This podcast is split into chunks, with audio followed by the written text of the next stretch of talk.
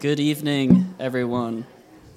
Welcome to the Midtown Scholar Bookstore. Uh, my name is Alex Brubaker. Uh, thank you for joining us on this Tuesday evening uh, for a very special presentation, one I personally have been very excited about. Um, before we get started, I have a couple announcements. Um, first off, uh, this doesn't happen very often, but uh, the, the book tonight that we're here to promote is uh, Gods of the Upper Air, but Charles King, his wife, also known as the, the house anthropologist, I believe is what we said, uh, has a book that was just released today. It's called The Plateau. We've got copies up there at the cafe counter, so let's give it up for Maggie. Maggie, if you want to raise your hand, there's Maggie. Um, so we have signed copies uh, up at the front counter. Um, some other announcements. Um, if you have not yet heard, we have announced the dates and authors for the Harrisburg Book Festival, which is this fall from October 3rd to the 6th. Uh, please, please, please check out our website. It's called hbgbookfest.com, really easy. Um, and the Facebook event is now live as well. Uh, we've confirmed some really exciting authors, and more are going to be added throughout the next few weeks.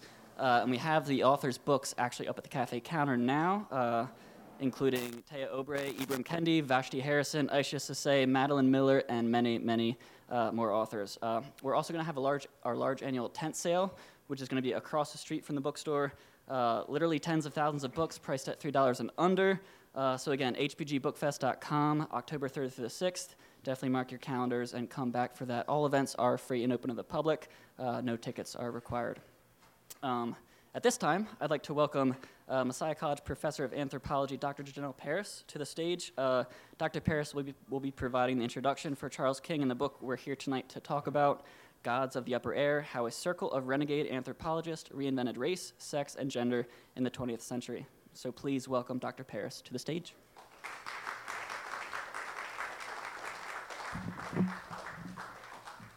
I have a few words about the book and then a few words about Charles King by way of introduction. As an undergraduate, Margaret Mead inspired my vision of adulthood, womanhood, and career. I love her. I was very distressed when many in my field, anthropology, began throwing her under the bus for not coming out in the 1940s the way we imagine she might have in today's context. She and Benedict and Hurston and Boas should be valued for what they actually contributed, not just be historical projection screens for ways we would like the past to support us today. The subtitle of the book references race, sex, and gender as major areas of contribution by these anthropologists. It's true, but we could also list words like the equal value of all persons, the equal human capacity of all persons, and the adaptive brilliance of all cultures. This era of anthropology repaired eugenic, biologically racial, and supremacist ideas, ideas that have resurfaced with a vengeance in our world today. There is so much for us to learn from them, including and beyond race, sex, and gender. I spent this summer teaching in Sitka, Alaska, teaching on the campus of, a, of the historic Sheldon Jackson Native Boarding School. Questions about the place and value of Native Americans in a colonized North America are as, live, are as alive today as in the early 20th century.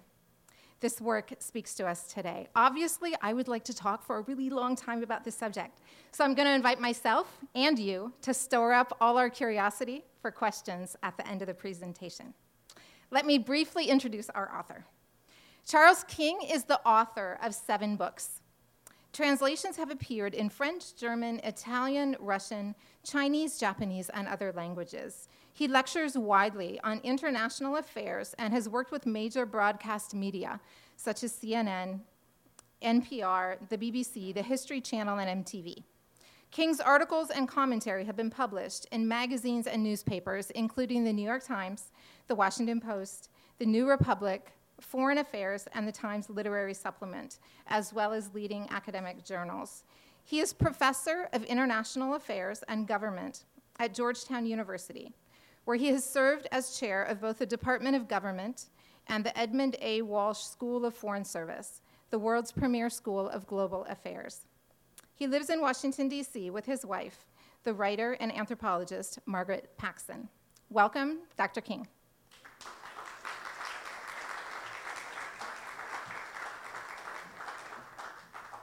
Thanks so much, Alex. Thanks very much, Jenell. Um, I'm delighted to be here, and this is an amazing bookstore. This is absolutely beautiful. Um, y'all are so lucky uh, to have this here right in your uh, neighborhood, and thank you for supporting your local independent bookstore, um, especially one with a balcony, which is the absolute best.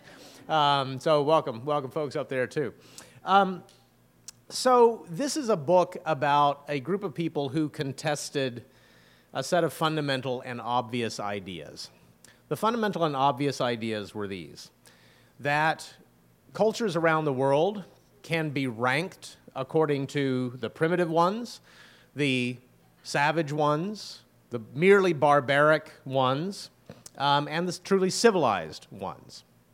That public life naturally belongs to men, and that women, when they're admitted to public life at all, are likely to be most successful in the rearing of children um, and the domestic arts. Um, the idea that race is biological and inheritable, so that regardless of the way in which you present physically in the world, that little atom of whatever your true racial identity is will still be there, and it can be outed uh, if we only look into your family history or genealogy. That, um, that sexual desire is of one particular type, and any other type of sexual desire is deviant or ill. These were ideas that were so common a century ago that they weren't attached to a fringe political movement, they weren't attached to the fringe of one political party. They were so obvious so in your face, so agreed upon by everyone that here in the United States we carved it into the facade of that great institution of knowledge in the place I live in Washington, D.C., the Library of Congress. If you happen next time you're in Washington to walk around the Jefferson building, that grand, ornate main Library of Congress building with a beautiful interior dome in the main reading room, have a walk around the exterior of the building. And what you will find if you look up at the keystones above the second story windows is a literal carving in stone of the hierarchy of the world as it was understood at the time in the 1890s when that building opened. Um, the keystones are composed of 33 ethnological heads, as they were co- called at the time, taken from drawings and casts in the collection of the Smithsonian it will not be surprising for you to see, perhaps, that the white people are on the front of the building, people of European, particularly Northern European descent. Various lesser types of Europeans and Asians wrap around the sides of the building, and people of African and Melanesian descent are on the back of the building that natural hierarchy was so completely obvious to everyone that it, that it determined what you would see when you went to a museum, that natural progression from savagery and barbarism to civilization. That's the way a museum was organized, with all of the groups and civilizations and peoples that were at the same station stop along this natural progression to us course, we were the end, we were the terminus of this developmental pathway, you would see all of the artifacts from these peoples and civilizations grouped together by the stage that they happened to be at. Not what part of the world they happened to be in, not what language group they were a part of, but what stage of human development they were at. Because with enough flush toilets and with the Ford Motor Company and with evangelical Christianity, you could too progress farther along that pathway until you became us. This determined not only what you would see when you were in a museum, it's what every, how every geography course was taught, how every biology course was taught. It was what was on your identity documents if you happened to be an American citizen. It was part of our census collecting. In fact, it was so obvious that if we wanted to know what your racial identity was in the United States, we didn't just ask you. Why would we possibly ask you? It was so obvious that it was the census taker until 1960 who determined what your racial identity was and then wrote it down on a census document. And if it, that wasn't obvious enough, the census, the Bureau, of the U.S. Bureau of the Census would helpfully provide a set of predetermined boxes to you so that all you had to do was check one of these obvious racial boxes. Of course, we still do that today. The Census Bureau predetermines the appropriate racial categories, and of course, it was only in the 2000 census that you could begin to declare more than one identity as your appropriate, proper, true, deep race. The people in this book were arrayed against these ideas when it was really, really hard to be arrayed against them because they were taking on our own sense of obviousness, our own racial and gender and sexual common sense in late 19th century and early 20th century America. At their core was this person named Franz Boas, who had immigrated to the United States in the 1880s. He was of German Jewish origin. Um, tried to find a job in the United States as a kind of amateur geographer, but as you might imagine, there weren't a lot of want ads for amateur geographer um, back in the day. He had spent some time on Baffin Island in the Canadian Arctic, financed by his father, um, trying to write up some original treatise on the Inuit of Baffin Island.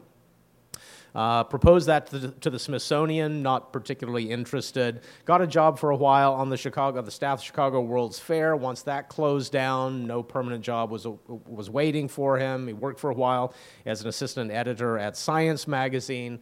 Uh, then became an assistant curator at the newly opened American Museum of Natural History in New York before, around the turn of the century, landing a job as a part time paid professor at Columbia University in the newly formed Department of Anthropology there. Uh, Boas was a rather difficult character most of the time when he left a job. The people he left behind were happy to see him go. Um, and he did not endear himself to, uh, to really many people along the way. Um, but what he had was the classroom. And that classroom, that seminar room, turned out to be a pretty magical place, especially when, from time to time, he found himself on the wrong side of the administration of Columbia itself. Um, he took the German side in the First World War. He couldn't understand why the United States was at all interested in fighting on the side of one set of imperialists as against another set of imperialists. Didn't make any sense to him.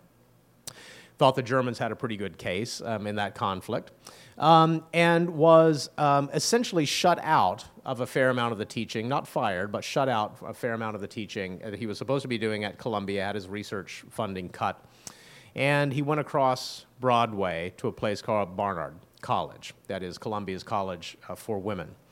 And that became the real making of what would become not only the Boas School of Social Science, of what would come to be called cultural anthropology, but the entire profession of anthropology in the United States and the crucible of a revolution in thinking about race, gender, sexuality, and most other categories that we uh, held so dear in the United States a, a century ago.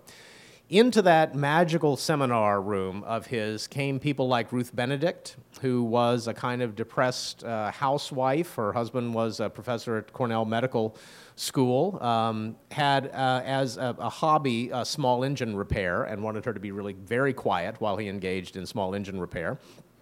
Um, she started taking some free classes downtown at a place that would, become, that would eventually be called the New School for Social Research and met a set of professors there who said, you know, you should really do a graduate degree uptown with this guy, Boas, And she did, became Boas's uh, graduate student, then uh, became his essential, essential partner, his assistant in the building of the Columbia Anthropology Department.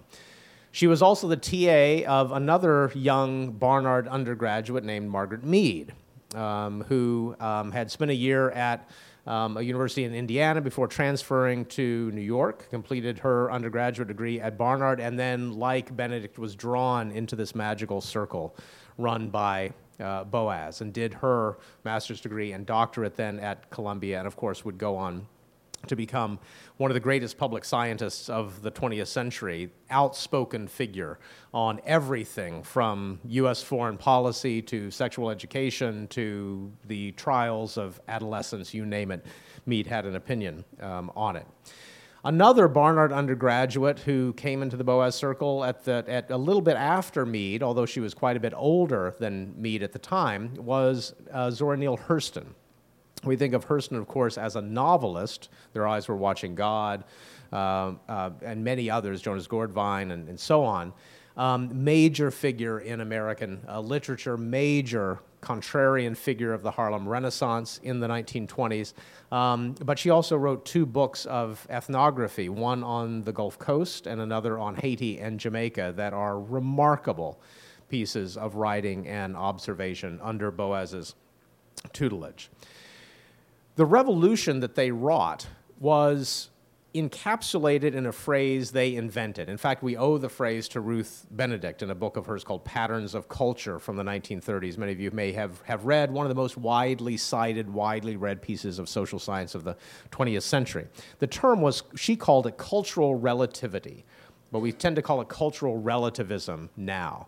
The basic idea is that societies are not ranked in terms of savagery, barbarism, and civilization other people in the world are not just previous versions of us. That in every society in which they, every society they studied, Mead in Samoa very famously, Ruth Benedict in the American Southwest, Boas in, on the Northwest Coast and Baffin Island, um, Hurston in the Gulf Coast and the Caribbean, and many, many other students who came through um, uh, Boas's world, they found the same set of problems encountered by every society. How do you live a good life? How do you grow old appropriately? What's a good marriage? How do you raise a kid? What's a good and appropriate death?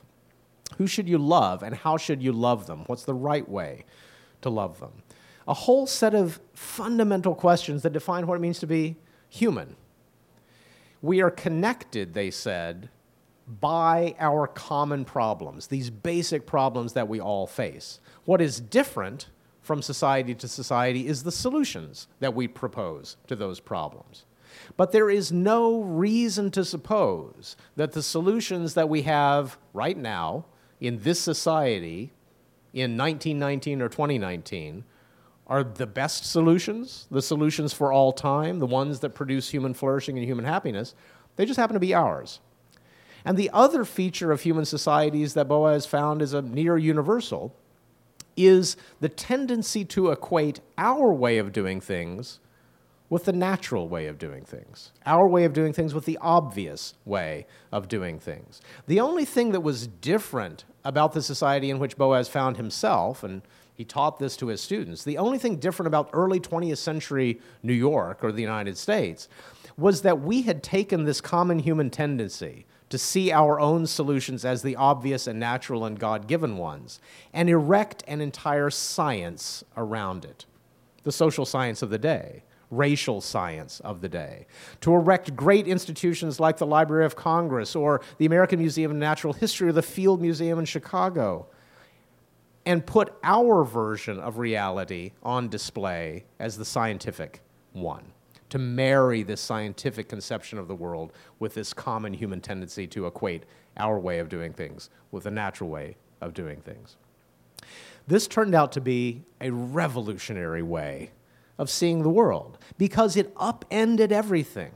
It upended the idea that we're the end point of human civilization. It upended relations between men and women, that those existed in a natural hierarchy. It upended relations across racial categories. In fact, it upended the idea of race itself as not a scientific, biological, inheritable thing, but simply a category that society had produced, in fact, that powerful people in society had produced to keep a power hierarchy in place that benefited them.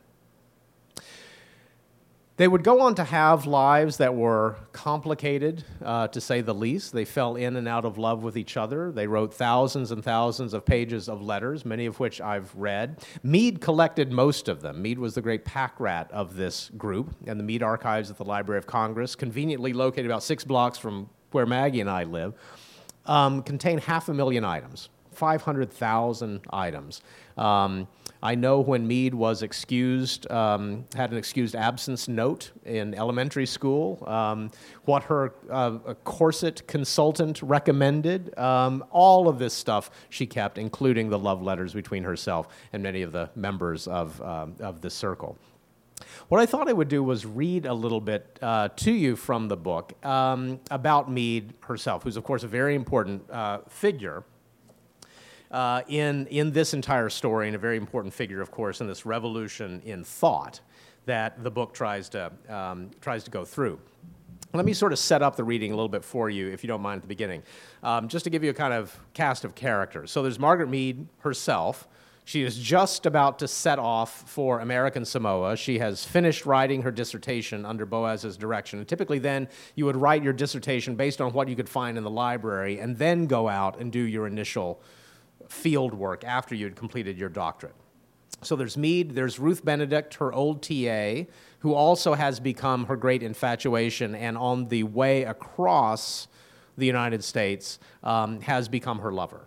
So um, Mead is also, however, married at this time to a man named Luther Cressman, who is an ex-seminarian who has now become, he's going back to graduate school to become a sociologist.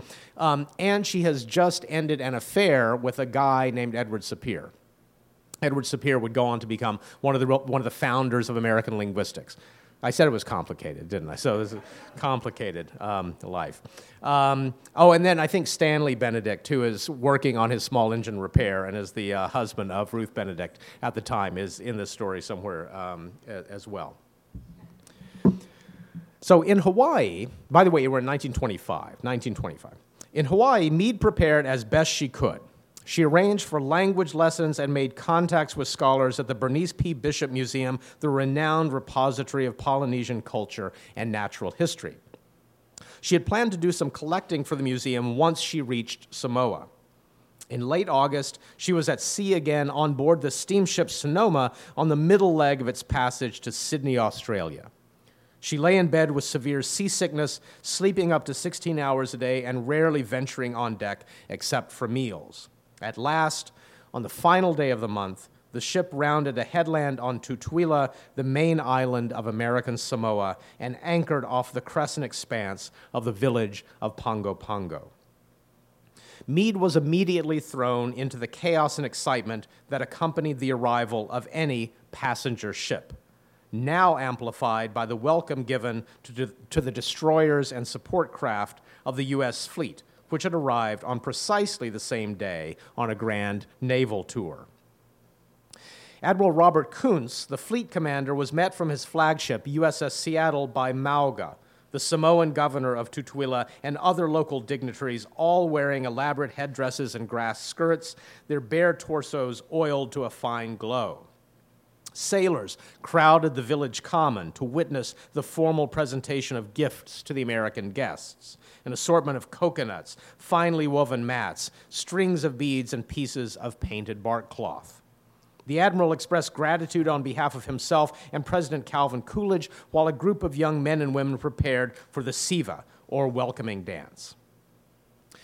Mead had brought along an evening dress in case such occasions presented themselves in the South Seas, and she joined in the festivities on board. That night, she found herself enduring an impromptu lecture from a Navy officer, her escort for the evening. Quote, he told me what he thought about language, instincts, race, inheritance, and a few allied subjects, she recalled. And I discovered that the most boring thing in the world is to listen to someone talk to you about your specialty. It's an early recorded instance of what, instance of what came to be called mansplaining, by the way. Um, she was eager to get moving, to begin discovering Samoa for herself rather than to hear about it secondhand from a voluble seaman. Soon, her letters to friends and family would arrive on newly printed letterhead that replaced the old version she had used in Bucks County. It now read exotically Margaret Mead, Pago Pago, Tutuila, Samoa. From Pago Pago, Mead could take short journeys to inland villages a formal trip known as a malanga, which was accompanied by speech making, ritual gift giving, and the ceremonial making of ava, the Polynesian drink prepared from the roots of the kava shrub. In a village across the island from Pago Pago, she was made an honorary virgin, a position of esteem that she would carry with her in her other travels to Samoa. But none of that guaranteed the kind of access she would need to make her research a real success. Mead was already experiencing how hard it was to do field work without really getting out from under the mosquito net. You had no way of knowing whether you were asking good questions or stupid ones. Informants tended to say what they thought you wanted to hear. When a chief's son is tattooed, they build a special house, don't they? She asked uh, one of the village chiefs in Pago Pago. No, no special house, he replied. Are you sure they never build a house? Yes, well, sometimes they build a house of, of sticks and leaves, yes. This is from Mead's notebooks, by the way. Was that house sa or taboo? No, not sa. Could you take food into it? Oh, oh no, that's sa. Could you smoke in there? Oh no, very sa. Would anybody go into the house who wished to go in? Yes, anybody. Anybody at all, just anybody. Yes, everybody could go in. No one was forbidden to go in. No. Could the boy's sister go in? Oh no, that's taboo. By mid October, Mead had decided the, that the island of Tutuila had little more to offer. The only sizable villages were overrun with missionary stores and various intrusive influences, she wrote to Boas, and were much corrupted by the influence of the Americans. The governor's plan for increasing literacy involved printing up a collection of European fairy tales as if Samoans had none of their own. The whole American administration seemed to think of local people as a suggestible lot of children and treated them accordingly. The foreigners at the local hotel spent their time complaining about how hard it was to get good help. On November 9th, Mead, Mead caught a steamer to a more remote set of islands, about 100 miles from Tutuila, the Manu'a group. From there, she continued by canoe to Ta'u, a small island in the chain. She had barely begun her work with adolescents, which was supposed to be the focus of her study, and Ta'u seemed to have them in abundance. It was also sufficiently off the beaten path to have no worrisome missionaries. She took up residence with an American family on the island, the Holts, whose white clapboard house served as the local clinic. She had worried, though, that this might not constitute real field work. As she wrote to Boas, she was torn between the desire to live like a native and the need to have enough quiet time to write notes and reflect on her experiences, something that would have been difficult in an open sided communal Samoan house. She might have been doing anthropology from the veranda. Her room consisted of half of the Holt's back porch, screened off by a thin bamboo barrier, but she was never short of informants. Children and teenagers flocked to her for conversation and impromptu dance parties, arriving as early as five in the morning and staying until midnight. She hung a picture of Boas on her wall and decorated it with red hibiscus, taking it down occasionally to show the gaggle of children whenever they asked about the strange looking man she seemed to revere. She took to signing her letters Makelita, the pronunciation of her name in Samoan. Quote, I find I am happiest here, she wrote in one of her bulletins back to family and friends, when I am alone with the villagers, either bathing or lying on the floor of a Samoan house watching the sea or making long, flowery speeches to some old chief. As the hot summer began, winter back in New York, she was worried that time was slipping away. She collected little of value at least not enough to justify the National Research Council fellowship or the considerable money that Edward Mead, her father, had spent for the passage on the Matsonia and Sonoma. Her old life was intruding as well. Edward Sapir, remember she had just broken off an affair with him, continued to send tortured letters, by turns pleading and insulting, calling on her to give up the farcical trip and return to his side. She wanted to burn them, but decided she couldn't do it, at least not yet.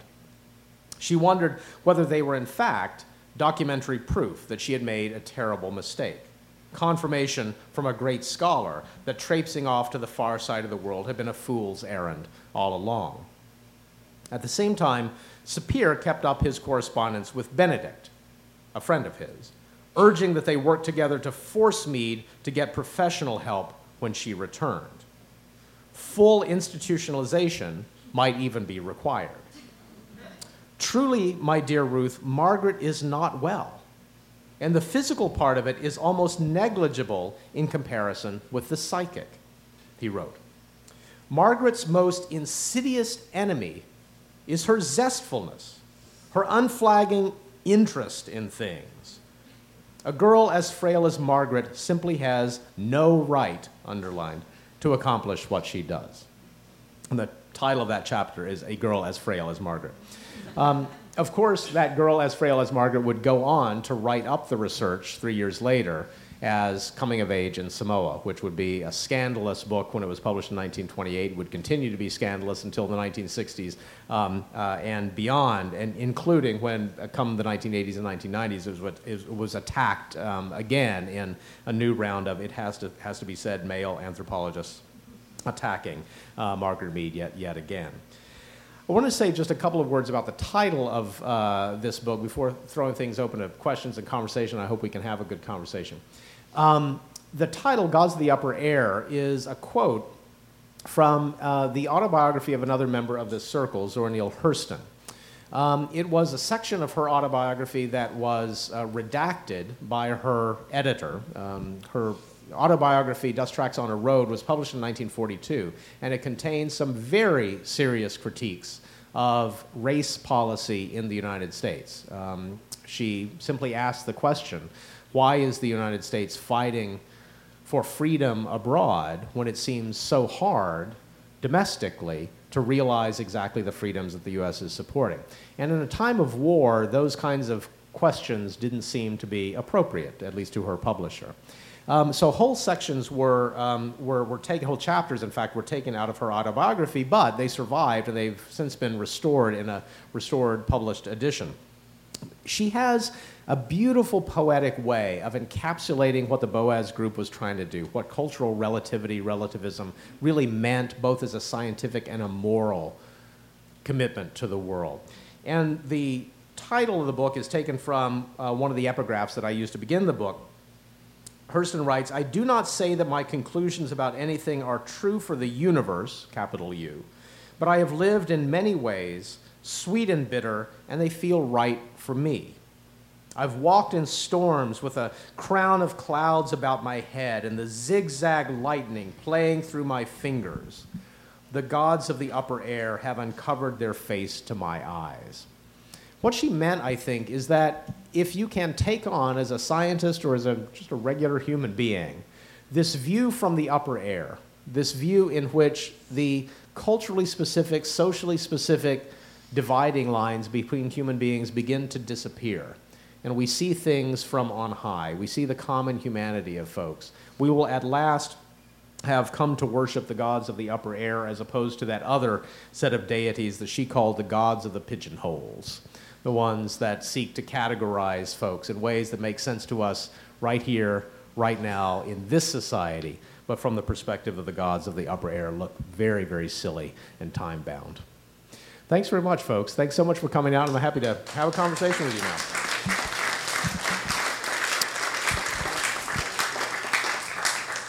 If you have a question, feel free to raise your hand and I'll come around with a wireless mic.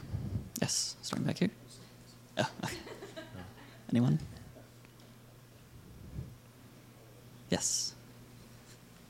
Sorry. Sorry. Every time I'm tended to tend to look back at uh, people of 100 years ago and scoff at them and think how naive they were. Yeah, yeah, indeed. I uh, th- think ahead to how people 100 years from now will look back on me. I like to think I'm so forward thinking, but I'm sure they'll tell me I was wrong. Yeah. So, how do you think society is now in terms of seeing the perspective from the gods of the upper air? Do you think that at least American society is changing and seeing more of the, the broader perspective rather than just their own like we used to? That, that, that, that's a wonderful question. Um, we can be assured, Boas and Mead and Hurst and others will, will tell us, we can be assured that a century from now, people will look back at us and wonder, how, how could you possibly have seen the world in the way that you do? How could you have been so blind to the things that seem so obvious, whether it's climate change or, you know, you name it, that you knew these things. They, they were staring you in the face, and yet we didn't seem to have an ability to take the kind of perspective that they, 100 years ago, were encouraging us uh, to have. But Boas very famously said that that shouldn't, um, that shouldn't prevent us from, from living now and being experts in the culture in which we happen to find ourselves while also trying to have a more global perspective. He said, you know, in, in, in, in every society that he had studied, there were things that you might call good manners. There were things that you might call modesty. There were things that were called appropriate marriages and inappropriate marriages. So there are human universals that you can identify. That's it's so interesting that we've evolved a thing that we call modesty in societies around the world. And that's a thing that unites all of us around the world. Now, what counts as modesty, what counts as good behavior, what counts as ethical behavior, that's different from society to society. And so the goal of a professional social scientist is to sort of gather in all these different ways of seeing the world because you never know when like a plant that exists in some jungle that might cure a fatal disease, the way some other society in another place in another time has figured out these common problems of living might inform our way of seeing the world, might inform our way of living now. That's what the professional anthropologists um, are up to, he said. But for the rest of us, um, there's also a moral lesson here, which is that it is certainly true that senses of morality, appropriateness, categories change over time.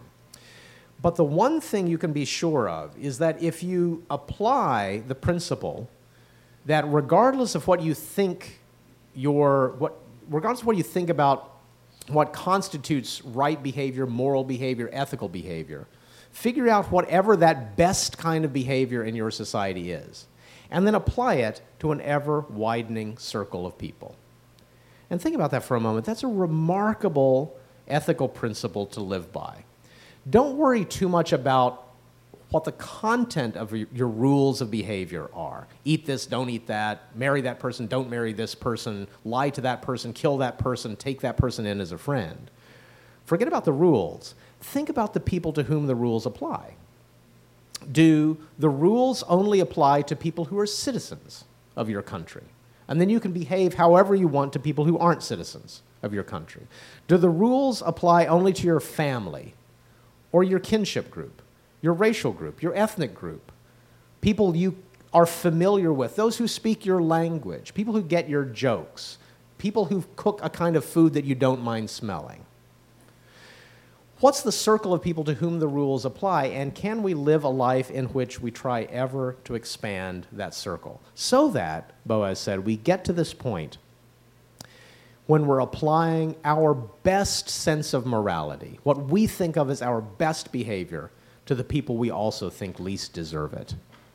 And that's a remarkable principle according to which to live. That's the morality, if you want to put it that way. That's the morality that came out of his science. Any other questions? Yes.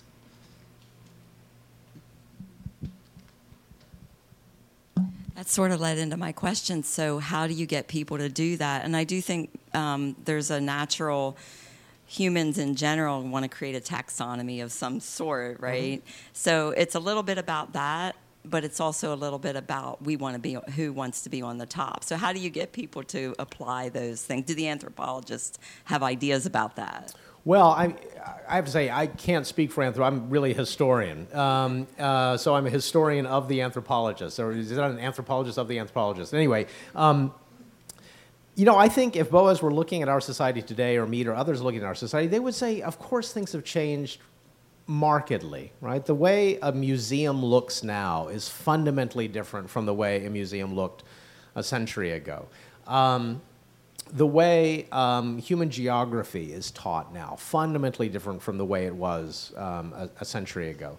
Um, you know, we, we teach in our schools ideas about racism and ethnocentrism and, and put those ideas, the, the, the abhorrence of those ideas, we build into um, the way that uh, we think about the past and we teach, you know, American history and, and so forth. Um, not always successful, clearly, at, um, at instilling those ideas, but you know, there has been a, a, real change. In fact, I would say when I, when I first started writing this book, about 2014 or so, research and writing it, um, it had a ridiculously, ridiculously triumphant air to it. You know, uh, we were living at a time when it really looked like so many of these ideas um, had had really kind of taken root, you know. Um, but we're living in a moment now, of course, that looks so much more like the moment they were living in. In some ways. I mean in some in, in some ways. So i think i think there is certainly progress. And as you know as as, as boas like literally boas's last words he died at a lunch at the columbia faculty club um, in 1942 december of 1942 um, and literally his last recorded words were we should never stop insisting on the lie of race. Meaning, we should never stop insisting on the biologization of that concept as being this abhorrent idea that was rooted in American society from the very beginning, reinforced through racial science, reinforced through museums, and, and so on. So I would, I think as you know, part of the answer is you have to keep insisting on these ideas. You have to keep insisting that the way we see the world is not um, is not the exclusive way of seeing the world, nor is there any particular claim to its being the best way of seeing the world. Question over here.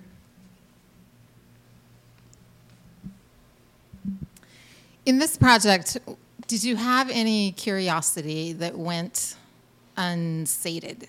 Were there any questions you had for which there wasn't data? Wow, that's a that's a wonderful question. Let me think about that for um, for a moment. Um, well, anytime you're doing a, a, thing that's a kind that's kind of biography, right? You never have everything you want to know um, about a particular person or a particular set of incidents. Uh, even though there's a lot because of the Mead collection, there's a lot of stuff. Um, there's a lot of stuff out there, and I think there there are um, even in you know, the, the book has only been out for a week, and I have already gotten lots of emails that begin with, I really enjoyed your book. I was surprised to see that you didn't mention, and then fill in, sort of fill in the, the blank, because, um, you know, this group had so many members to it. And, um, and there are they they spawned you know an entire they spawned generations of social scientists in lots of different fields in anthropology sociology um, journalism and lots of different fields and so people have i think their favorite um, favorite members of the uh, of the group um, i wish i had just to answer your question directly I wish I had more from, um, just to take one example, from Edward Sapir's perspective about things. Um, Sapir was this amazing linguist. He was the person within the group who was most readily called a genius by everybody else in the group. You know, he wrote brilliantly. I mean, he did more to kind of theorize what they meant by the concept of culture, for example, than, um, than just about any other. And I have to say, he comes off looking pretty bad. um, in, in this book. Because, you know, you should probably never read other people's love letters. Um, but Mead kept them all. And uh, they belong to the people of the United States uh, now, and you can go look at them um, in, in the Library of Congress. But um, I think, you know, um, if, if we had the story from his side, I might have, um, that, that might be slightly different. Other questions?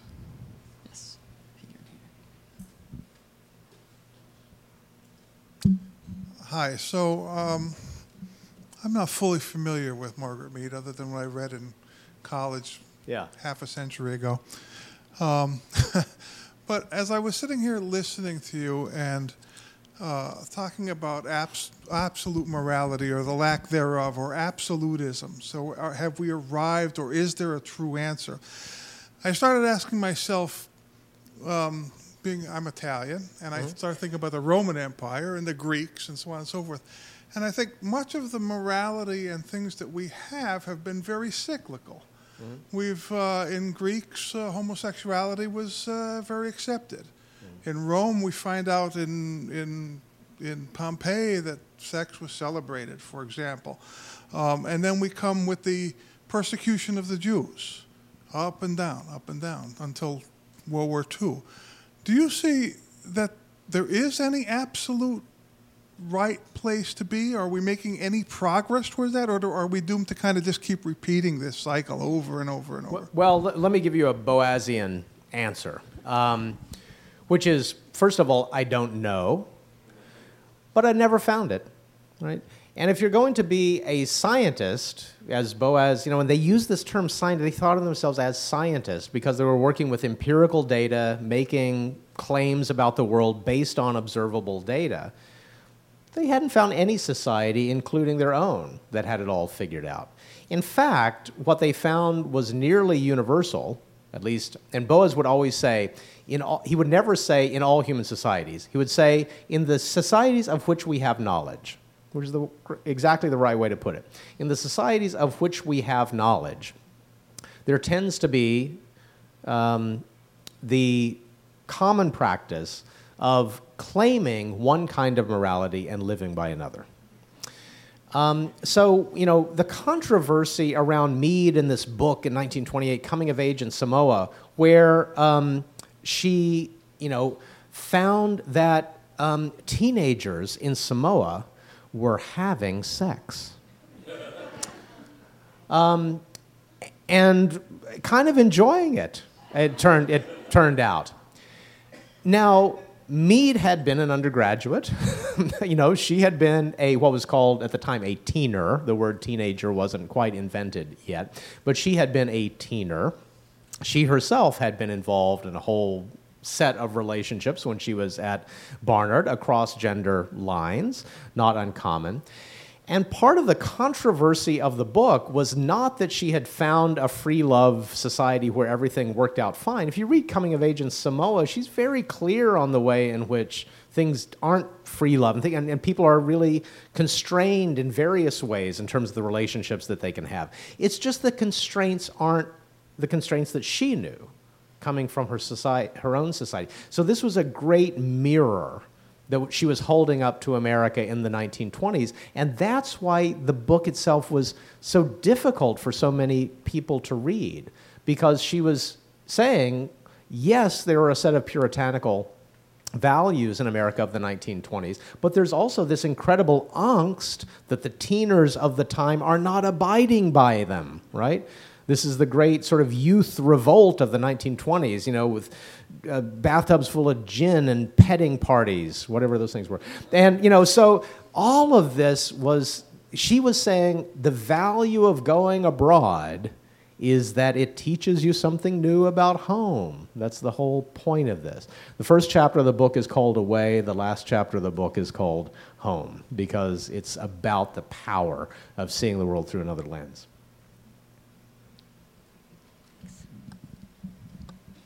Thank you for um, sharing a bit of the book with us and some of the background. Um, I uh, have a great respect for this set of people as a um, as an anthropologist, um, and the only bit of the book that I had access to prior to this evening um, was an excerpt, and I'm sorry I can't remember where I encountered it, um, that focused on Mead's shifting relationships in the field. Oh yeah, that was in the Chronicle of Higher Ed. Yeah. Okay, mm-hmm. thank you. Yeah. Um, and um, and based solely on that, I thought that the title of your book referred to Mead and her colleagues as the gods of the upper air, um, who were, you know, engaged in this set of relational shenanigans, mm-hmm. kind of um, uh, placed upon this scene of people living their lives in other yeah. parts of the world. Yeah. And um, so a certain um, prerogative, arrogance to, mm. you know, um, be sort of engaging in, in one's life in that context. Um, and so um, the, the question that I have is um, how did you envision weaving together these relational stories with the other historical information and argument that you wanted to get across in the in the book. Mm-hmm. What was your sort of um, framework for that, and why did you choose it? Yeah, so the book really does try to do two things. I mean, it it tries to be a collective biography of this group of people and how they lived their lives, the way they came together, fell apart. Um, but also about a set of ideas that that I believe came out of those relationships because um, they all at some point had a kind of transformational experience as individuals, and usually that was somewhere in the field. Um, and the experience involved realizing that in the place they happened to find themselves, whether it was on Baffin Island for Boas or American Samoa for Mead or New Orleans for Hurston, they were absolutely stupid. You know, they came from they, they were well educated. They had graduate degrees. You know, Boas had degrees from some of the finest German universities. Mead was, you know, one of the early women to complete a PhD in anthropology. And yet, when they got to this place, they didn't know how to speak, like literally didn't know how to speak to be understood. They didn't know what it was right, what it was like to be a proper, full adult person rather than to be treated like a child because you speak like a child. And they wove that realization into a kind of theory that, you know, if I can die where I am now, I'm so stupid that I can die because I'm going to eat the wrong thing or I don't know how to get out of a snowstorm. Um, maybe all of this education I have is itself culturally or socially constrained, culturally or socially determined. And that kind of personal transformation turned out to be very important to them. The other way in which their personal lives fed into their theory is that they were all outsiders in some way, right? Boas, an, an, an immigrant, German, Jewish, um, uh, Mead in her relationship with Benedict involved in a relationship that was unnameable, you know, at the time. Um, Hurston, the only African American student at Barnard um, at the time um, they all realized that at some point the anxiety, the angst, the sense that you don't fit where you are in a society that's already familiar to you, where you do speak the language, you do know what to eat without having it kill you. If you can't fit in that context, you have one of two choices. Either you conclude that I'm deviant, something's wrong with me, right? Something's deeply wrong with me because I don't fit in the society that I'm supposed to be an expert on or there's something about the fit between me and this place that's not about me, but about the rules that are constraining me. And then I can begin to analyze those rules and see those rules and see them as just one of a number of ways of seeing the world. And so in the book, there's a lot about um, fights, love affairs, um, uh, professional disagreements, and jealousies because all of those things I think are really central to this story. And for the academics in the room, I mean, we, we kind of put all of these things, we hide them in, we don't even put them in the footnotes. We just sort of hide them out of our lives, right? But we're actually human beings at the same time that we're producing scholarship or producing new ideas. And I'm trying to bring that out, you know, in this set of thinkers, the book. I have a comment and a question. Um, in, me, in the media and even in academia, anthropology has sometimes gotten a pretty bad rap hmm. for exoticizing cultures, homogenizing cultures, um, even supporting colonial regimes. So, as an anthropologist who loves my discipline, I just want to thank you for giving us a positive portrayal of anthropology and giving credit to this really remarkable group of scholars. Um, my question is what inspired you to write this book? Uh, well, let me take the second, second one first. I mean, I married an anthropologist. So um, that's uh, point number one. And, um, and you know, I, I, I, do think in the um, breakfast table and dinner table conversations we have, which um, have been about, you know, how do you, how do you see the world? How do you make sense of the world? And I think I, I have come to understand that if you're trained in anthropology, you do you do absorb not just a, me- a, set of methodologies and theories, but you absorb a worldview. And th- maybe that's true of other disciplines. I think it's certainly true of economics, um, a very different worldview. Um, but you absorb, I think you absorb a thing that comes out of the worldview that they wanted to try to impart. And that struck me as a really remarkable thing that this academic discipline could reshape a kind of person, right? Not just teach you a set of theories, but shape a person, shape a way of living in the world.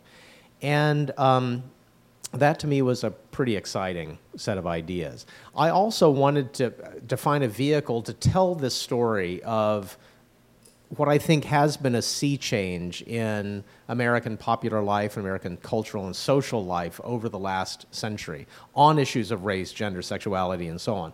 Not a finished revolution by any stretch of the imagination, but one that is revolutionary never, nevertheless. And these are the people that I think were responsible for. Because, just one more point on that, because they realized that in an era in which the hierarchies, the categories that were presented to you were presented as science, you know, that this is objective scientific reality, that there are higher and lower peoples and so on, that had to be countered by science. Not countered by morality or tolerance or religion, that had to be countered by science. And they proposed an alternative, empirically based observational science by going around the world and collecting the way other people um, other people did things. I will say on your first point, um, there is an entire chapter about the way in which these people in particular didn't get things right. Um, and there's another member I haven't even talked about of this group named Ella Deloria, who was a Dakota activist at the time. And there's, she's in this chapter. She's woven throughout, uh, uh, uh, throughout the book. And that's also a vehicle for talking about the treatment of indigenous communities and cultures where usually their theory outstripped their actual practice, even with, even with these folks. So we are running out of time, so we have time for two questions. I saw two hands in the front here. And I'll try to speak uh, hello. Hello. Uh, uh, I wanted to ask you about your end product of your research and books. Seems to me that uh, the tendency from multiculturalism goes to the modern nationalism all over the world, especially in Europe, from Baltic countries, Poland, Hungary, France. All modules, what you mentioned about including smell of the food, is a component of the nationalism or modern nationalism. My question is, what do you think about the tendency going from multiculturalism to the modern nationalism? Is this end product of your research uh, or not? Okay. Should I take the other question too, and then maybe do both of them together, sure, or? Yeah. Thank you. I'll come back to that. Okay. Um, I mean, it is certainly true that we are living in a moment of resurgent nationalism um, in this country and in many countries around the world. Um, it has a particular character to it. Um, it is a nationalism that is rooted in the belief that one type of person with one type of language and one type of culture is the most legitimate inhabitant of a particular piece of real estate. Um, and that the vehicle for realizing that idea in the world is a single person, often a, um, a charismatic or perceived to be charismatic man, almost exclusively, um, who somehow embodies this idea. And that this man is expert at being a truth teller. That in an age of political correctness and thin cosmopolitanism, finally, someone has come along who's able to speak the truth.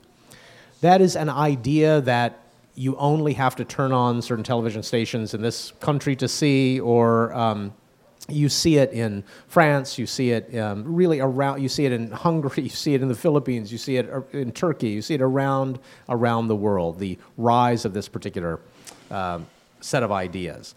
Um, the the counter to that, it seems to me, um, is not, as Boas uh, and others were saying, is not to preach the idea of tolerance. It's simply to point out again and again and again that the ideas on which that political philosophy is based are simply not true. That the ideas on which those, that political philosophy is founded are a set of ideas that time and time and time again have been shown simply to be simply to be false. And this is why it's so critical, I think, in, in classrooms, um, in the media, and elsewhere to continually present stories that, that show those basic ideas to be banal, false, not borne out by human experience.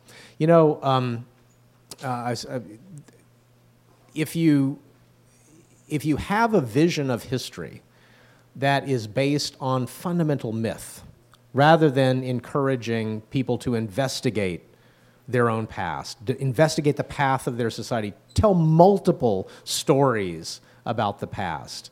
Um, uh, that's the way I think you have to teach culture, history, society in a, in a place, to develop those kinds of critical skills, rather than to replace this linear narrative that Boas and the others were trying to, trying to fight with some other linear narrative on, on the other side. If there's one thing beyond this sense of widening the human circle, the people to whom you owe ethical behavior that Boas wanted to, to impart, it was the idea that developing a critical mind is the end point of all education. You know? And it's really hard because you've got to live in a society, be an expert in that society, while also being deeply critical of it. And that's why I think this band of outsiders were able to see that so much more clearly than most of the others in their day. They knew how to live in a society, but they also knew what it was like to critique it at the same time. Can we give a round of applause for Charles? Thanks, folks. Thank you. Thanks very much for coming. You have been listening to the Midtown Scholar Bookstore Author Reading Podcast. Please make sure to hit the subscribe button to keep up to date on all our newest author talks. After every event, there are limited quantities of signed copies of the featured books. Don't forget to grab your copy today. If you would like more information on Midtown Scholar Bookstore, please visit midtownscholar.com. The Midtown Scholar Bookstore Author Reading Podcast is a free podcast and does not own the rights to any of the readings.